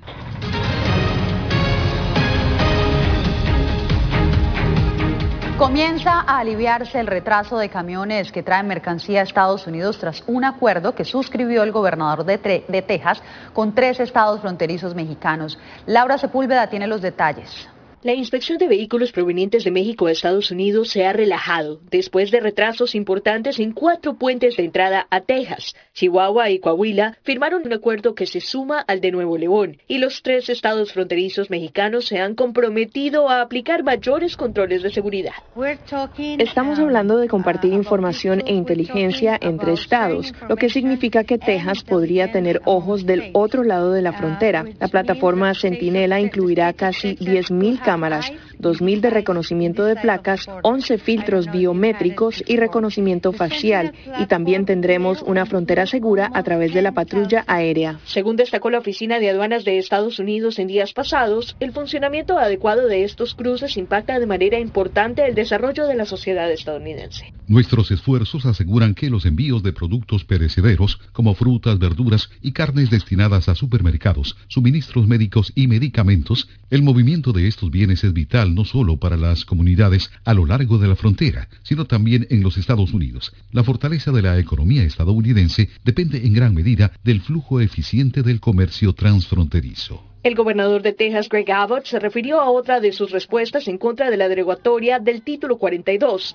como ha sido su orden de enviar autobuses con inmigrantes indocumentados a la capital estadounidense para evidenciar, según él, la responsabilidad de la llegada ilegal de personas. Es el Congreso el que está específicamente autorizado por la Constitución de Estados Unidos para tomar acción al respecto y el Congreso tampoco está tomando medidas. Así que con esto enviamos un mensaje tanto al presidente como al Congreso. Texas está cansado de ser el muelle de descarga de inmigrantes ilegales que cruzan la frontera. Ahora el nuevo muelle de descarga será Washington, D.C. Laura Sepúlveda, Voz de América, Austin, Texas. Varias explosiones atribuidas a misiles golpearon hoy lunes por la mañana la ciudad occidental de Leópolis, en Ucrania. según testigos, mientras el país se preparaba para una gran ofensiva rusa en el este. Al menos seis personas murieron en la ciudad que se había librado de la mayor parte de la violencia en los casi dos meses de guerra. Mientras tanto, el primer ministro ucraniano Denis Smihal prometió pelear absolutamente hasta el final en la estratégica Mariupol. Los últimos defensores de la ciudad portuaria se refugiaban en una enorme planta siderúrgica cruzada por túneles. Autoridades de Carolina del Sur investigaban un tiroteo en un club en el condado de Hampton la madrugada del domingo que dejó al menos nueve personas heridas. Fue la segunda balacera importante en el estado en dos días y la tercera a nivel nacional.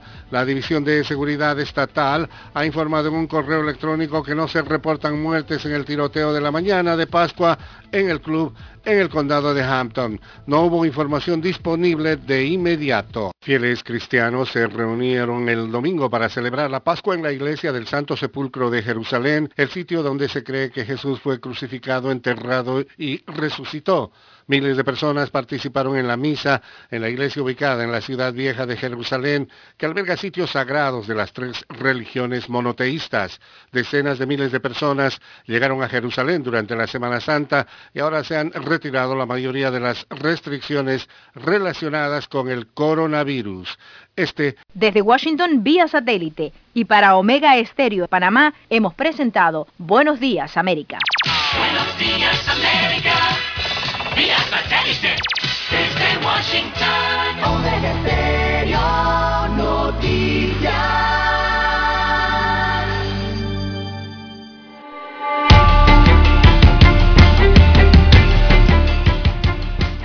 Bueno, ya son las 7, 8 minutos. Bueno, a partir de mañana, los 400.812 panameños que cumplieron con los criterios establecidos recibirán el vale y beca digital. El pago del beneficio se extenderá hasta el viernes 22 de abril. Este es el primer depósito que se realiza bajo los nuevos criterios estipulados por la Autoridad Nacional de Innovación Gubernamental, la cual consiste en realizar nuevamente el proceso de validación del PIN en caso de que el beneficiario reciba el mensaje de PIN inválido. En las páginas de vale panamásolidario.gov.pa o beca.innovación.gov.pa. Para orientación, reporte, suge- sugerencias sobre el uso de la plataforma, las personas deberán comunicarse de manera gratuita al Centro de Atención Ciudadana al 311. No se quede dormido, ¿eh? se le pierda su vale. El vale digital surgió como una medida para hacer frente al desempleo ocasionado por la pandemia de la COVID-2019 y se extenderá hasta el día, hasta el mes de junio de 2022, don César. La pregunta que surge de inmediato es, ¿después de junio seguirá este beneficio Se dará una extensión a, o terminará allí? Sí, de, eh, la extensión de este beneficio evidentemente eh, pasa porque se mantenga eh, la emergencia sanitaria en el país eh, por la COVID-19, ¿no? Eh, por allí pasa este, este hecho de mantener el programa del vale digital y si hay presupuesto entonces para lo que resta del año. Si se habían incluido el año pasado unas partidas presupuestarias, pero tengo entendido era para, la, para el primer semestre, o sea, del que estamos actualmente en vigencia, ¿no? Hay que ver a futuro cómo estarán los recursos del Estado para el segundo semestre del año 2022. Bueno, don César, yo no me opongo a la existencia del vale digital. Lo que me opongo es que a que eso no ha tenido un estudio profundo y verdadero para que le llegue al que verdaderamente lo necesita, Lara, y que no puede trabajar. Eso es lo único que puedo decir. Así es, es un alivio, es un alivio social. ¿Quiénes son los beneficiarios ahora, Vale digital. ¿Quiénes son los beneficiarios? Porque ya no hay contrato suspendido Exactamente. y el número se mantiene alto. Yo pensaba que con la reactivación de contratos esto, el número de beneficiarios iba a bajar Sí, a que- unos 200 mil. Pero estamos hablando, César, de casi medio millón de personas. no baja nada. no bajó casi nada. Son las 7.10 minutos, 7.10 minutos, amigos, 7.10 minutos, y yo insisto en que esto requiere un mejor estudio de trabajo social para poder que el beneficio le llegue de verdad al que lo necesita, de verdad. Sí. Evidentemente este vale digital, don Juan de Dios, mantiene un poco de calma y de paz social en el país. Eh, son casi medio millón de panameños que, bueno, están siendo atendidos con 120 balboas al mes, eh, por lo menos para temas de alimentación o, eh, este monumento que le sirve de subsidio para eh, continuar en medio de la pandemia, ¿no? El detalle está, como usted bien señala, don Juan de Dios, es a quién se lo están entregando. Hay que ampliar y profundizar un poco más respecto a los beneficiarios de este vale digital. Bien, las Bueno, 7.12. Panamá, Adelante. Panamá extraditará a Costa Rica a tres ciudadanos costarricenses que mantenían en alerta de Interpol que fueron detenidos en el país a raíz de la Operación Quijote por presunta vinculación con el delito de blanqueo de capitales. Estas personas fueron aprendidas el 12 de abril en Chiriquí junto a otras en la Operación Quijote realizada por la Fiscalía Segunda contra la Delincuencia Organizada por una investigación de blanqueo de capitales. El fiscal Octavio Nicoló de la Fiscalía Segunda contra la Delincuencia Organizada explicó en su momento que los detenidos fueron producto de un trabajo del equipo contra el lavado de dinero por intermedio de la Fiscalía y la División de Blanqueo de Capitales de la DIJ. Así que los ticos serán extraditados prontamente a su país para ser procesados allá, donde lo requieren. Los panameños que están involucrados pagarán acá, don César. Así es. Son las 7:12 minutos. Bien. ¿Qué más eh, tenemos en esta mañana? Bien, don Juan de Dios. eh, bueno, en más informaciones, bueno, hay una serie de denuncias eh, que nos envían a las redes sociales, don Juan de Dios. Una de ellas es eh, recibida desde San Miguelito, desde San Ah, porque Miguelito. acá tengo otra del Valle de Antón. También, acá es la queja por el estado de limpieza de las áreas del lago, de este lago que se ubica en el sector de los Andes, en San Miguelito, don Juan de Dios, dice que está muy descuidado. Ande número 2.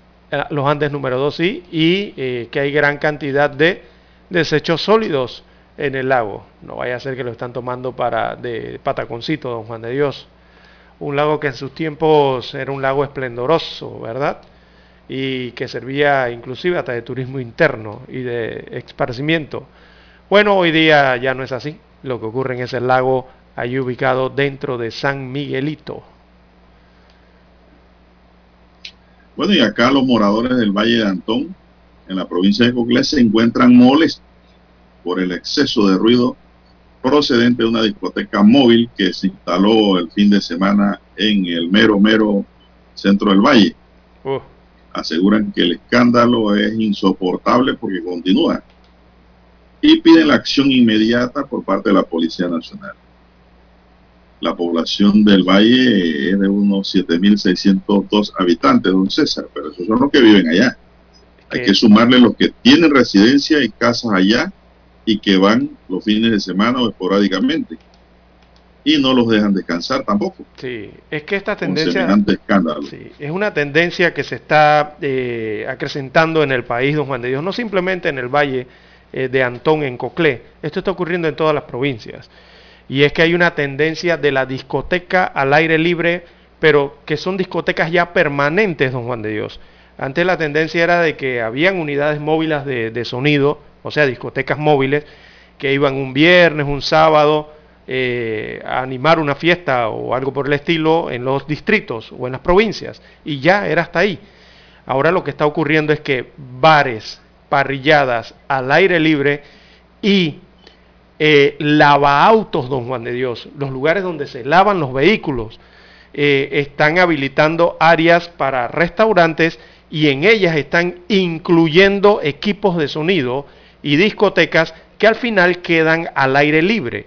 Son discotecas que no están dentro de una infraestructura, o sea, no tienen paredes propiamente, ni un techo eh, donde estén dentro y el ruido se pueda quedar allí dentro, que es lo que enmarca la reglamentación eh, de ruidos e incluso que tiene que ver con este tipo de negocios en el Ministerio de Comercio e Industria, sino que son discotecas al aire libre y que son instaladas en medio de barriadas Don Juan de Dios, en áreas pobladas, que ese sonido escapa del lugar eh, donde están eh, instaladas, ¿no?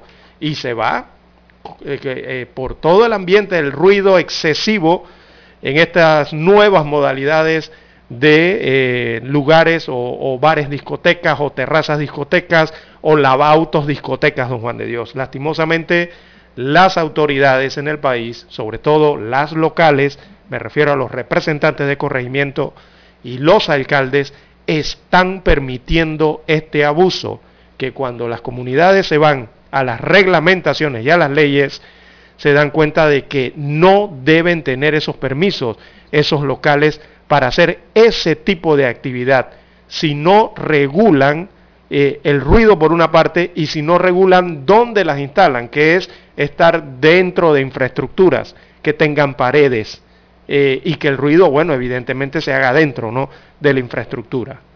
Eso es lo que está pasando y me imagino que en el valle están sufriendo de lo mismo.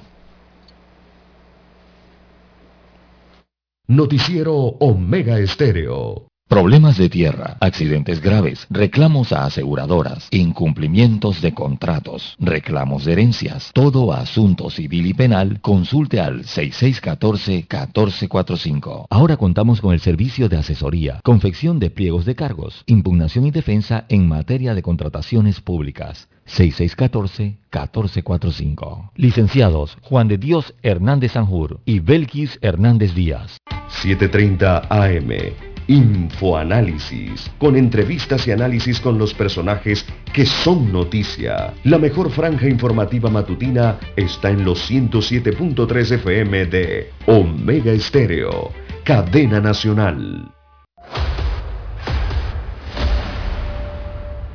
Desde los estudios de Omega Estéreo, establecemos contacto vía satélite con la voz de América.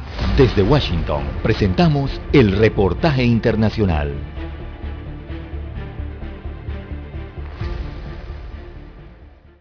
El gobierno de Estados Unidos ha reabierto y ampliado un programa que permite a los niños de América Central ingresar al país y reunirse de manera segura con sus padres, pero 15 estados republicanos están intentando cerrar el programa porque consideran que alienta a los inmigrantes indocumentados a cruzar la frontera. Rosemary Pimentel es salvadoreña y ha estado separada por casi 20 años de su esposo quien vive legalmente en los Estados Unidos, y en 2015 su esposo se enteró sobre un programa denominado Programa Centroamericano de Menores CAM por sus siglas en inglés, que le permitiría traer a su esposa e hija a Estados Unidos. El CAM permite a los padres y tutores legales que se encuentran legalmente en territorio estadounidense a traer niños de El Salvador, Guatemala y Honduras y es parte del programa de admisión de refugiados de los Estados Unidos. Linda Evarts es abogada en el programa de asistencia internacional para refugiados y da detalles del programa. Y cuando un padre tiene un hijo que es elegible para el programa, hay otros miembros de la familia que a veces se pueden agregar a la solicitud, pero la idea es permitir la reunificación familiar aquí en Estados Unidos. 15 estados republicanos que se oponen al programa están demandando al gobierno federal argumentando que el programa no fue autorizado por el Congreso y eso aumenta el incentivo para que las personas ingresen a los Estados Unidos sin autorización. Ahora, representantes de familiares que se beneficiarán del CAM pusieron una demanda contra esos 15 estados mientras expertos en inmigración dicen que el programa tiene ventajas, tales como eludir a los coyotes y desventajas como el largo procesamiento en el país. La administración Biden ha reabierto el programa CAM, pero con las batallas legales aún en curso, el futuro del programa es incierto. John F. Burnett, Voz de América, Washington. Escucharon vía satélite desde Washington el reportaje internacional. ¿Qué tal amigos? Les saluda Álvaro Alvarado. Quiero invitarlos para que me acompañen en mi nueva casa, Omega Estéreo, donde estaremos hablando sin rodeos de los temas que interesan a Panamá. De lunes a viernes, de 8 y 30 a 9 y 30 de la mañana. Sin rodeos, con Álvaro Alvarado, por Omega Estéreo. Noticiero Omega Estéreo.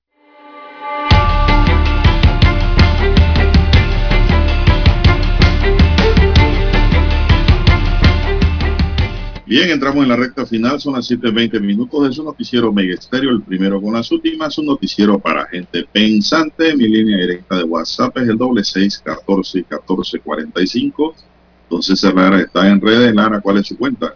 Bien, estamos en las redes sociales, en arroba César Lara R, arroba, perdón, César Lara R es mi cuenta en la red social Twitter. Allí puede enviar sus mensajes, sus comentarios, denuncias, fotodenuncias, el reporte del tráfico temprano por la mañana, don Juan de Dios. Bueno, y mire usted, precisamente desde Penonomel, distrito cabecera, eh, también se quejan por el tema de los ruidos excesivos, precisamente de una discoteca bar, eh, terraza, la denominan en Penonomel, la ciudad, y están pidiendo a las autoridades municipales y también a las autoridades regionales de salud que les midan el nivel del ruido excesivo o que procedan en poner algún tipo de sanción a esta discoteca que está al aire libre, que opera en una terraza en la calle Damián Carles eh, de Penonomé, esto es en el corregimiento cabecera. Dice que generan ruido excesivo hasta altas horas de la madrugada y no dejan descansar a los residentes en el área residencial. Y que bueno. Ya no hay alcalde. Bueno, ahí hay una, ahí sí hay alcalde, pero no es una alcaldesa, es una dama, una mujer. Señalan aquí los moradores que eh, eso está amenazando contra la salud de los miembros de la comunidad de Pueblo Nuevo, El Prado, y eh, dice que están elevando entonces la queja eh, a las autoridades por el sonido excesivo de la música que produce ese local comercial que rompe con la tranquilidad del sector según denuncian los moradores. No los dejan dormir, no dejan a los niños y jóvenes estudiar, sobre todo los jueves y viernes, eh, y los adultos mayores, bueno, y los ancianos son los que están padeciendo de esta situación, don Juan de Dios, del ruido molesto y la música estridente que causa molestias e impide sobre todo el oportuno descanso de las personas. Oiga, las personas tienen derecho a descansar en horas de la noche. Y lo que estamos viendo es que en este caso parece que las autoridades también le han dado permiso a esta discoteca al aire libre en medio casi de un área residencial, que es el problema, que si las instalaran en lugares alejados, ¿verdad? O en lugares comerciales alejados, no habría esta problemática, sino que les están dando permiso en medio de las barriadas. A pocos meses de cumplir sus tres años de gobierno, el presidente de la República, Laurentino Cortizo Cohen, analiza la posibilidad de realizar cambios en su gabinete presidencial, según fuentes políticas y gubernamentales allegadas al mandatario y consultadas por la estrella de Panamá. Son varios los nombres de ministros los que insistentemente se mencionan que podrían ser sustituidos de su cargo en los próximos días. Entre ellos, dice, se encuentra el ministro de Comercio, Ramón Martínez, quien habría sido designado por el presidente como embajador de Panamá en Washington. También se habla de la posible salida de la ministra de Relaciones Exteriores, Erika Moines. Las razones de su posible remoción por el momento se desconocen públicamente. Entre los funcionarios que también podrían ser reemplazados por el mandatario se menciona la ministra de Gobierno, Yanaina Tiguaney Mencomo, que ha dicho que esos son rumores e incluso el ministro de la presidencia, José Gabriel Carrizo. Según la fuente, la probable salida de Carrizo como ministro de la presidencia sería parte de una estrategia para enfocarse mayormente en la posibilidad de lograr el control del oficialista PRD y el próximo 15 de mayo realiza su decimoprimer Congreso Ordinario en donde se escogerá el nuevo Comité Ejecutivo Nacional CEN del partido, es decir, las autoridades internas del partido. Justamente el pasado miércoles se dio a conocer una nómina de consenso en la disputa por los puestos del CEN en lo que Carrizo aspira a presidir al PRD, mientras que el presidente Cortizo buscaría la Secretaría General del partido. Fuera ya del ministro del Ministerio de la Presidencia, Carrizo de esta forma buscaría apuntalar y consolidar sus posibles aspiraciones como abanderado presidencial del PRD también para las elecciones venideras del 2024. No hay más figura, parece, dentro del grupo de el presidente Cortizo que la de José Gabriel Carrizo. Bueno, parte de, concretarse estos ajustes en el engranaje sería el segundo cambio de gabinete que realizaría el presidente para este año. Bueno, sería si, se llega a concretar sería el segundo de este año, pero sería el quinto eh, de, en lo que va de la administración si se da este cambio, ¿no? Ya se ha hablado de que posiblemente el ministro de Comercio e Industria vaya en reemplazo de, de, Dianus, que en paz descansa, recordemos él falleció en noviembre pasado y sería designado en este cargo de embajador. Eh, se habla en los corrillos políticos, se menciona a Cindy Smith. Cindy Smith es la actual gobernadora de la provincia de Panamá Oeste. Eh, se habla de que ella eh, pudiera ser eh, nombrada ministra de Gobierno en reemplazo de Tiwaine Mencomo, eh, aunque la ministra de Gobierno ha descartado esa posibilidad. Eh, recordemos que Cindy Smith también fue dirigente de la Juventud del PRD. Y también para la Cancillería no se descarta el retorno de Federico Alfaro Boyd, quien ya ejerció como vicecanciller. Así que si eso se logra concretar en los próximos, en los próximos días o semanas, si en tal caso se da, sería, le repito, el quinto cambio de gabinete en la administración de Cortizo Cohen, eh, cambio de, gobierno, ¿no? en este caso. El último, recordemos, fue en febrero, y más bien ese que se dio en febrero fue como una especie de rotación o de traslados. Bueno, pero aquí lo más importante, Lara, es lo que dice el analista político José Eugenio Stott. Hay que buscar el porqué de las cosas. ¿Qué dice? A ver. Y dice Stott que los insistentes rumores sobre posibles cambios de gabinete responden única y exclusivamente a la necesidad de preparar el gobierno para la lucha electoral interna que se avecina de forma adelantada. No tienen otro objetivo, dijo el analista. Precisó que las acciones clientelares se profundizarán, lo mismo que el aumento de la planilla estatal, tal cual ha ocurrido previamente a la elección del nuevo CEN del PRD.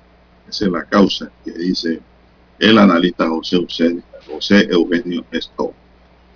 Bueno, se nos acabó el tiempo, don Roberto. Son las 7.27. Don Roberto Antonio Díaz nos acompañó en el tablero de controles. En la mesa informativa les acompañamos. César Lara. Y Juan de Dios Hernández Sanjur. Gracias, señoras y señores. Sigan escuchando Mega Estéreo porque ya viene el equipo de Infoanálisis. Hasta aquí